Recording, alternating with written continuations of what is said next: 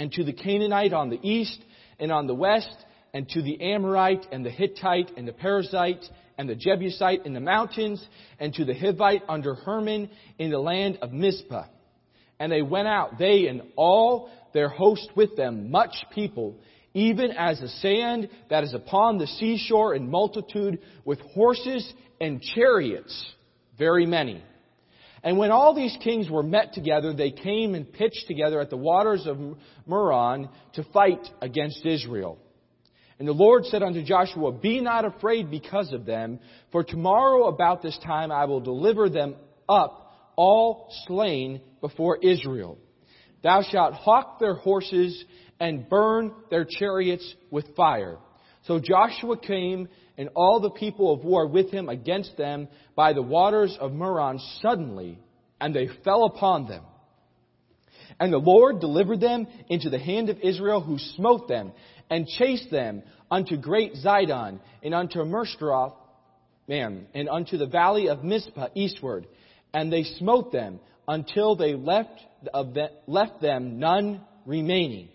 And Joshua did unto them as the Lord bade him. He houghed their horses and burned their chariots with fire. And Joshua at that time turned back and took Hazor and smote the king thereof with the sword. For Hazor before time was the head of all those kingdoms. And they smote all the souls that were therein with the edge of the sword, utterly destroying them. There was not any left to breathe, and he burnt Hazor with fire. And all the cities of those kings and all the kings of them did Joshua take, and smote them with the edge of the sword, and he utterly destroyed them, as Moses, the servant of the Lord, commanded.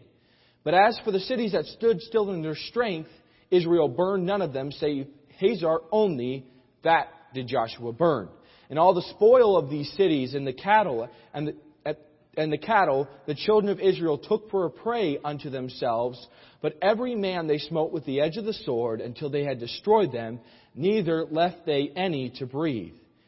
As the Lord commanded Moses his servant, so did Moses command Joshua, and so did Joshua. He left nothing undone of all that the Lord commanded Moses. So Joshua took all that land the hills and all the south country and all the land of Goshen and the valley and the plain and the mountain of Israel and the valley of the same.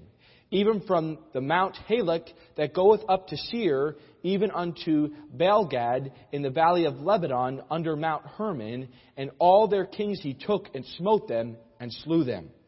Joshua made war a long time with all those kings. There was not a city that made peace with the children of Israel save the Hivites, the inhabitants of Gibeon. All other they took in battle.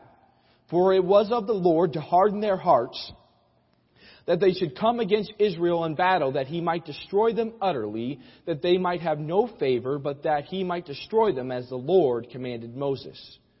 And at that time came Joshua and cut off the Anakims from the mountains, from Hebron, from Debir, and from Anab, and from all the mountains of Judah, and from all the mountains of Israel, Joshua destroyed them utterly with their cities. There was none of the Anakims left in the land of the children of Israel, only in Gaza, in Gath, and in Ashdod there remained. So Joshua took the whole land according to all that the Lord said unto Moses. And Joshua gave it for an inheritance unto Israel, according to their divisions by their tribes. And the land rested from war. Let's pray. Dear Heavenly Father, we thank you for tonight. We thank you for your word. We thank you for um, the truth of it. I just pray that you would allow me to communicate your word, your truth tonight, and that we could learn more about you and how you want us to live. In Jesus' name I pray. Amen. Last week, as we considered chapter 10, we thought we considered this thought just do what God has put in front of you.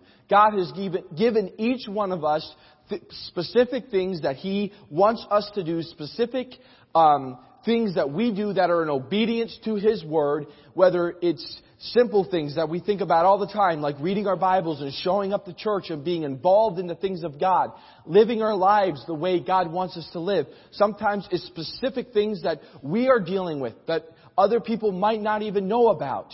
But we need to just obey God. Just do what God has put in front of you. And we saw last week, as you do that, as you obey God, God will work the miracles needed for you to accomplish His will. Israel was facing the, um, the um, Amorites that were attacking them, the five kings, and God worked the miracle of the sun standing still. God worked the miracle of throwing the hailstones down at them. So why? It wasn't so Joshua could have great miracles and say, look what God did, I'm comparable to Moses. No, it was simply so um, Joshua and Israel could accomplish the will of God in front of them. That God was going to work the miracles needed for them to accomplish the will of God. As you serve God, as you live for God, you see God work. It's wonderful. You see God do things only God can do. But have you ever felt like every time you win a spiritual victory, every time you accomplish something for God, a new, bigger problem shows up?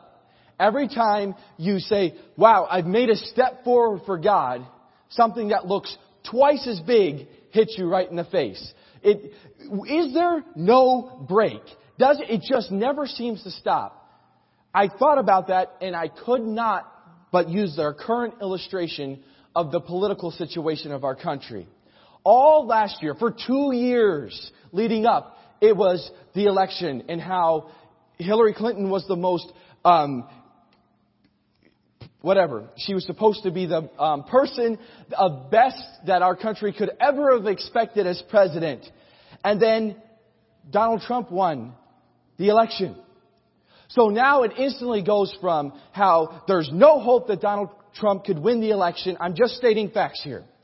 To now they're going to do the electoral, electoral college vote. That people are going to not cast their vote the way they are commanded to by law and Donald Trump will not be the president. That's what's going to happen. And then it was the, um, this Russian thing that the Russians have hacked our election. And now they're talking about how um, our president, President Trump, is deranged, that he is not right. He is not, he shouldn't be our president. He, he doesn't have the mental capacity to do that. And you look at it, it just doesn't seem to stop. It's just, we, we won the election, okay, can we just stop? No. No, it's on and on and on and on and everybody's just like, can we stop already? Have you ever felt like that as a Christian? As you're trying to live for God and this thing is coming against you and then this thing is coming against you and then this thing is coming against you. Like, can we just stop already? Why is it just battle after battle? And they bring out every time we see one victory, there's something bigger in front of us. In our nat- you know what our nature is? Is to allow the constant battles, just the daily grind of life, to discourage our hearts. To have, how many, no one today even wants to talk politics. Why? They're discouraged by it, by just the constant attack of those who make up stuff, or who just dig and dig to find something they can do to bash what our country has stood for for hundreds of years. And like, I don't even want to talk about it anymore.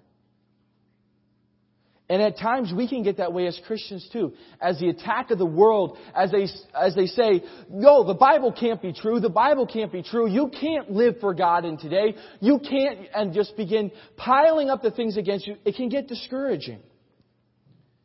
How do you think Israel felt? They had seen God work. They had seen God take down the walls of Jericho. That's exciting. They had seen God work. And then they got defeated at Ai. But then they saw God defeat them, God win the victory for them at Ai. And then they have the five Amorite kings come at them around Gibeon. Bigger. They do that, and that was a long battle. Not only did they have the battle where they chased them for a long time, they had the, the cleanup afterwards where they went to the different cities. They went and they, God won a victory and a, great victories in a very short amount of time, but that was still a long battle. That was still time where it was running, where they had to continue to fight. And then we come to chapter 11. And a new group is coming against them. In fact, this is the greatest battle that they will probably fight in the land of Canaan up to this point. At that time, they just had the Amorite kings, the five kings. That was a great army that they defeated, that God defeated for them. A great victory that was won. But did you, as we read through that, did you see that? It said, verse number four, and they went out, they and all their host with them, much people. It says, all their host, much people, even as the sand that is upon the seashore, and multitude with horses and chariots, very many. So they had just finished an exhausting battle, and here comes an even bigger battle. Something even greater than they had ever faced. And now, they're also facing horses and chariots. Their previous battle had been more up in the mountains. This one was down in the valleys.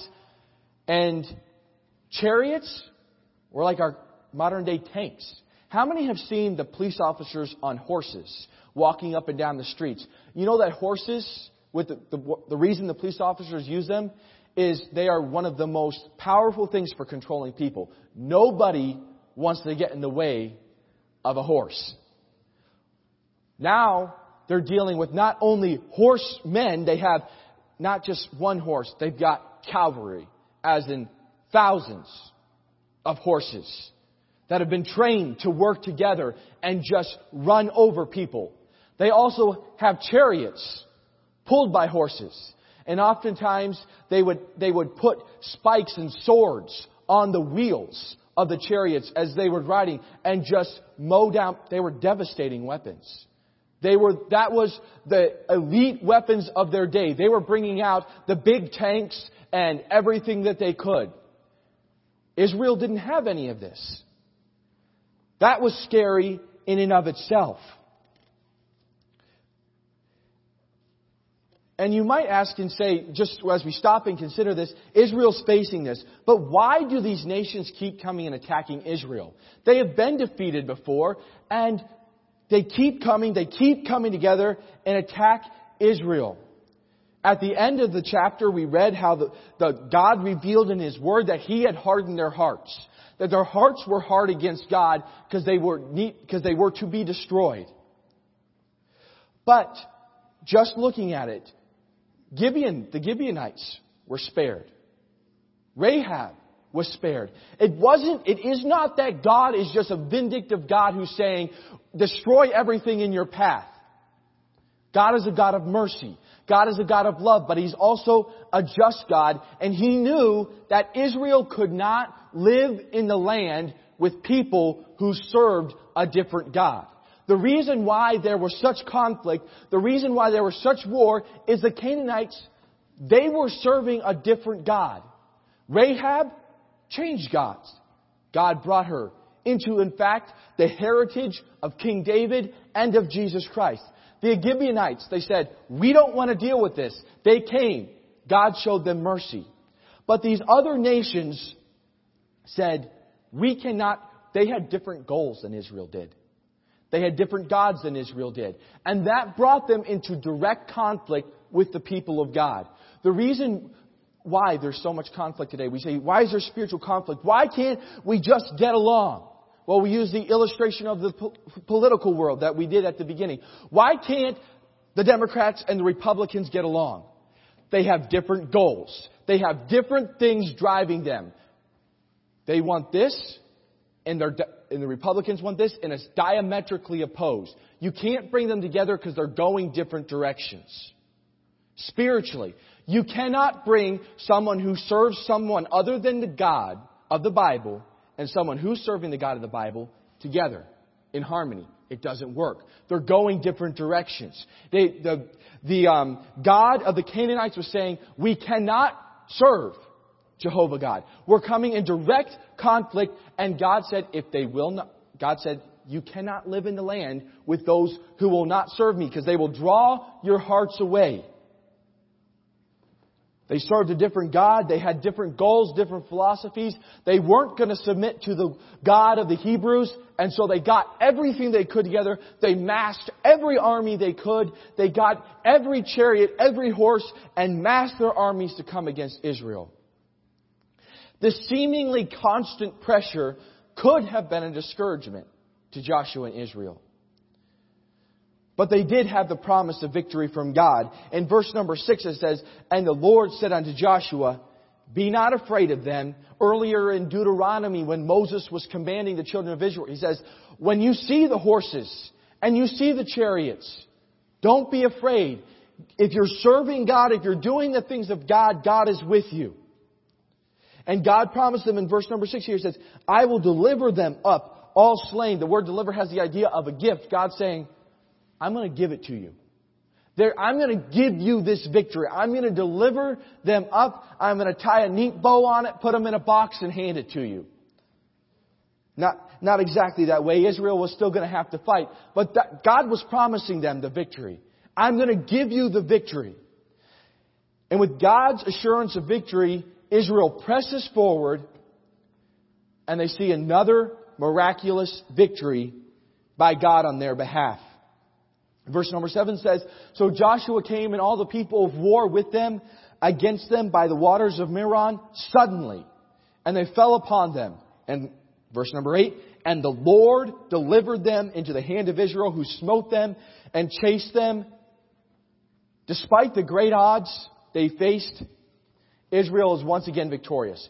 God gave them the victory. He gave them into their hands. Israel chased them, left none of them remaining. This great coalition that was against them, this great army with their chariots, with their horses, they had the best equipment. They had the largest army. The Bible says the sand of the sea. They were going to overwhelm Israel. And Israel chased them. And then they came and they destroyed in obedience to God they destroyed the chariots and the horses. Now, they burned the chariots and they houghed the horses. Okay, what does that word hough mean? It uh, basically it means they hamstrung the horses. That's cruelty to animals. Okay? They weren't killing the horses. That what they did was they made them unusable for war. Why? God had commanded them that they, if they fought against an enemy and God gave them the victory, they were to burn the chariots and they were to hamstring the horses. Why? Because God didn't want Israel trusting in the horses. Horses were powerful. Horses were a sign of prestige. If you had an army with horses, you could parade your army. You could parade your army without horses, but you would parade your army with the horses and you would see. Or you would bring them to the battle and you would have them there in line and intimidate the other people and say, this is why we are mighty. Look at our army. Look at our. And God said, The horses, they live, let them roam, eat the grass of the pastures, but make them not usable for war. Because I don't want you trusting in the same thing that the world's trusting in. You're different.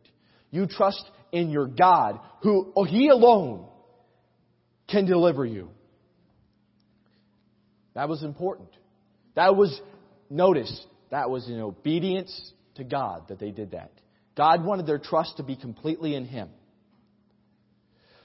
But something I also noticed about this battle, this even greater battle that Israel faced here.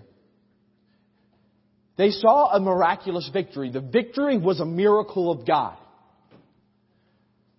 But there was no supernatural phenomenon with this battle, with this victory.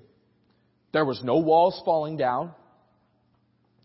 There was no hailstones being cast out of heaven during this battle. There was no sun standing still giving them light for an unnatural number of ours.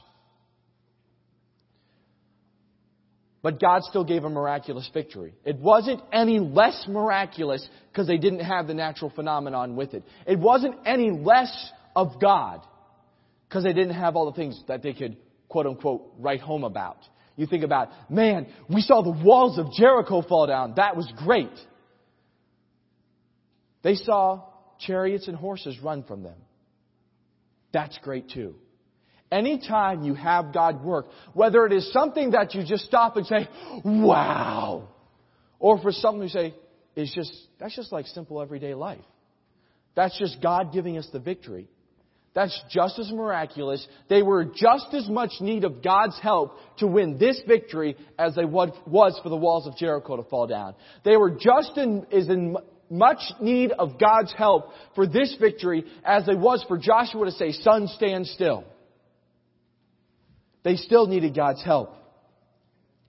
And Joshua, after this victory, once again, they didn't stop. They pressed the attack and they conquered the remaining land. They continued their attacks and they burned Hazor, which was the capital of that area. They went and they attacked it.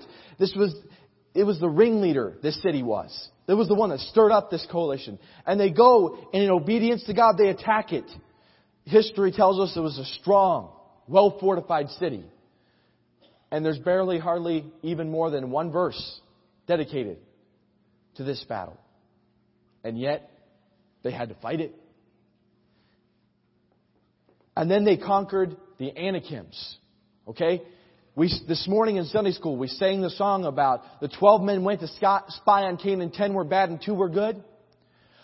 The number one um, reason that the spies gave for not going into the land was the sons of the Anakims, the giants in the land. They were strong. We feel like grasshoppers in their sights. In their sight. You know, we don't, there's no way we can beat them. And the Bible says Joshua cut off the Anakims from certain, now he didn't go into Gaza, into the other areas. But he, he was in the main area where they were fighting. He went in to those mountain areas to where these giants were, where they were um, against them. And the Bible says he cut them off. It has the idea of rooting out. Now, when we get to 1 Samuel, we're going to meet some of the sons of the Anakims. We've heard the stories of David and Goliath. It says here that they were left in Gath. Goliath was one of them. But God doesn't condemn Joshua here for leaving him here. He doesn't. That the, the indiv- some of the individual towns, some of the different areas were the responsibilities of the tribes once um, Joshua had divided land and said, this is your inheritance, this is your inheritance, this is your inheritance. Those individual tribes of Israel, it was their responsibility to go in and clear out the rest of that area and make it completely Israelite and to drive out the rest of the inhabitants. That was their job. This part of the um, passage here, this part of the battle is concerned with Joshua, with the main conquering of the land, with the major battles, with the, until the major hostilities are ceased. The land is secured. There's no more coalitions that can come together and fight against Israel in the land. And the Bible says Joshua made war in verse number 18. Joshua made war a long time with all those kings. Best we can figure out, it took him almost five years to get to this point. Caleb, um, who was one of the spies that was good, was 40 years old when they went into the land at the end, in a couple chapters later in Joshua, where he's talking to Joshua and saying, I want the mountain that God has promised me, he's 85. Now they wandered in the land for 40 years, in the wilderness for 40 years. So that leaves five years that they've been in the land, fighting, battle after battle, taking city after city, and not that much about it, not ex- details and um, stories of each battle is recorded. There's Jericho, Ai, and then these major battles here. But each one, each battle had to be fought. Each battle took time to attack. It was not an easy time. Remember, two and a half tribes, their loved ones were on the other side of the Jordan River then the rest of the women and children would have been at Gilgal. It was the army that was traveling and fighting. Now, they might have gone back during the winter, the rainy season, or whatever, but this was still a long time of continued fighting and continued fighting. And every time they won a battle, it seemed they brought a bigger army against them. Then we get to, at the end of chapter 11, where it says, And the land rested from war. So up to this time they've been fighting and fighting and fighting and fighting and finally it's, and the land rested from war. Yes. And then it goes to chapter 12 and it just gives a list. God fulfilled his promise in this. God fulfilled his promise in this. It doesn't say God fulfilled his promise. It just lists the kings that they fought against. But remember what God had promised Joshua at the beginning of the book. He said, there's not a man that's going to stand before you. You're going to, you are going to be able to conquer the land, not through your strength, but through mine, is what God was telling Joshua. And here we get where the land rested from war, and chapter number 12, God give, just gives a list. I fulfilled my promise in this battle. I fulfilled my promise in this battle. I fulfilled my promise in this battle. You see, Israel saw God's power triumph despite relentless attacks. There was attack after attack after attack, but they saw God's power triumph again and again and again. And Israel got to experience that. They got to be a part of God's miraculous workings. Simply. I feel like I've said this almost every message but it's, the, it's really a theme of the book of Joshua. Obedience to God. They moved forward, Israel as a nation moved forward in victory as they obeyed God. You see, back in the wilderness, what had happened? They had come to the promised land and they had rebelled against God. They said, no, we're not going in. We're not going to obey God because you can't do it. We get to the book of Joshua and they moved into the land. And as they obeyed God, as they simply did what God had put in front of them, fought the battle that they had to fight that day, obeyed God. Joshua could have said, we need those horses to fight the next battle. No. What he needed was God's presence. And he obeyed God. Joshua could have said, there's no way we can fight that bigger thing. Uh, uh, we need a different strategy. We need to draw them up into the mountain. No. God said, I'll give you the victory. They went, they attacked them, the superior force, and God gave a great victory. The God of Israel is the God we still serve today. If we serve the God of the Bible, He is the God who gave the victories back then, and He is just as involved in our lives today as He was involved in the walls of Jericho falling down. God is not any less involved in our lives now than he was in the lives of Israel back then. In fact, more so, because if you're saved, you have the Holy Spirit of God living inside of you. God wants to work miraculous victories in your life today. He wants to see you press forward for God.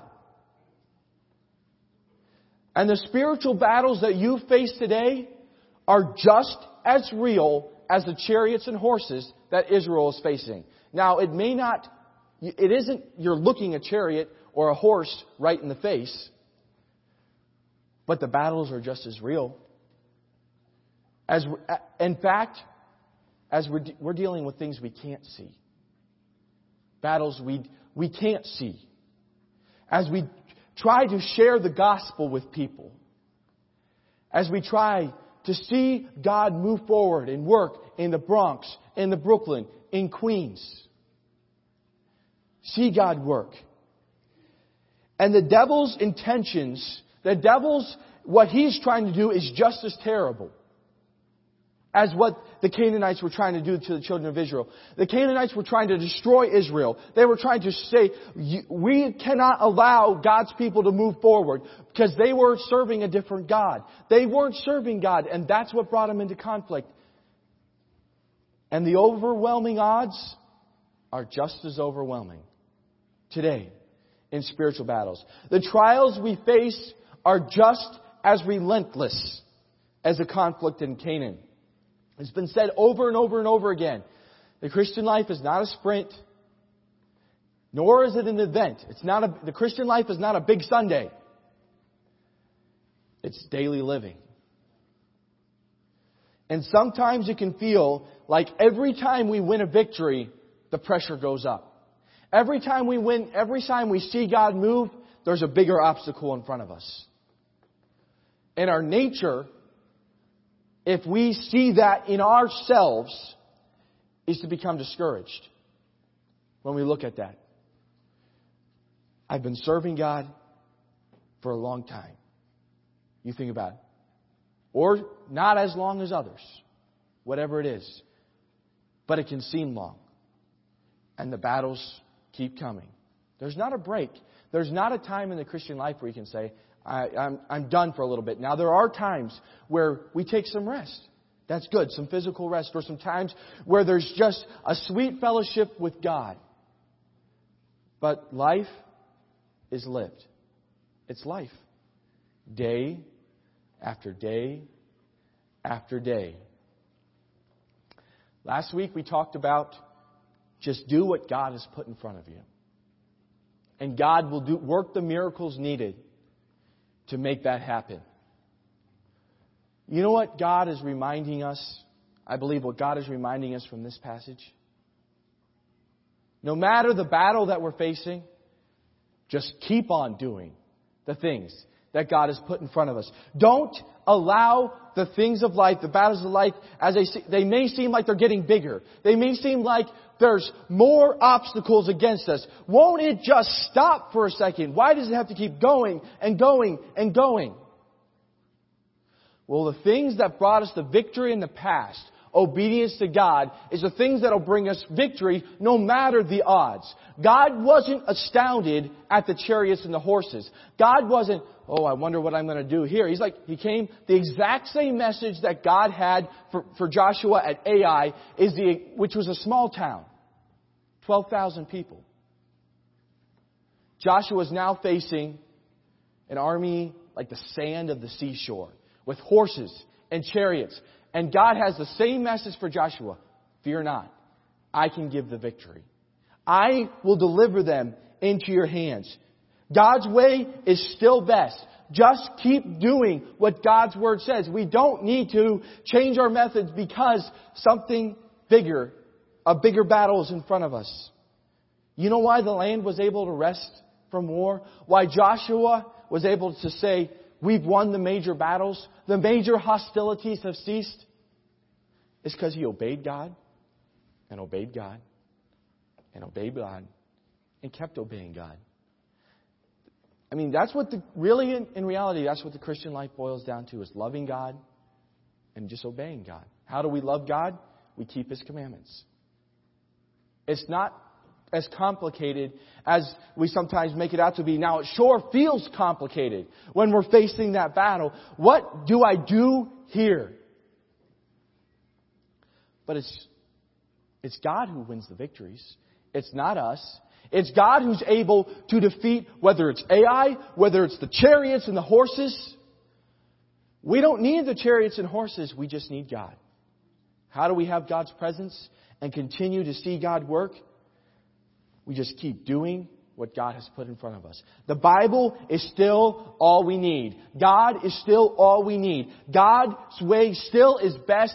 God's way still works. Whether we're facing the Anakims, the giants, the horses and the chariots, and the great battle, as we simply obey God. Just do what God's Word said. Be faithful where God has placed you today. Be faithful to visitation. Be faithful to the church services. Be faithful with reading your Bibles. You say, that's just every day, every week, three services a week. I don't think I can do that. I want to challenge you that Joshua's victories, look at verse number 15.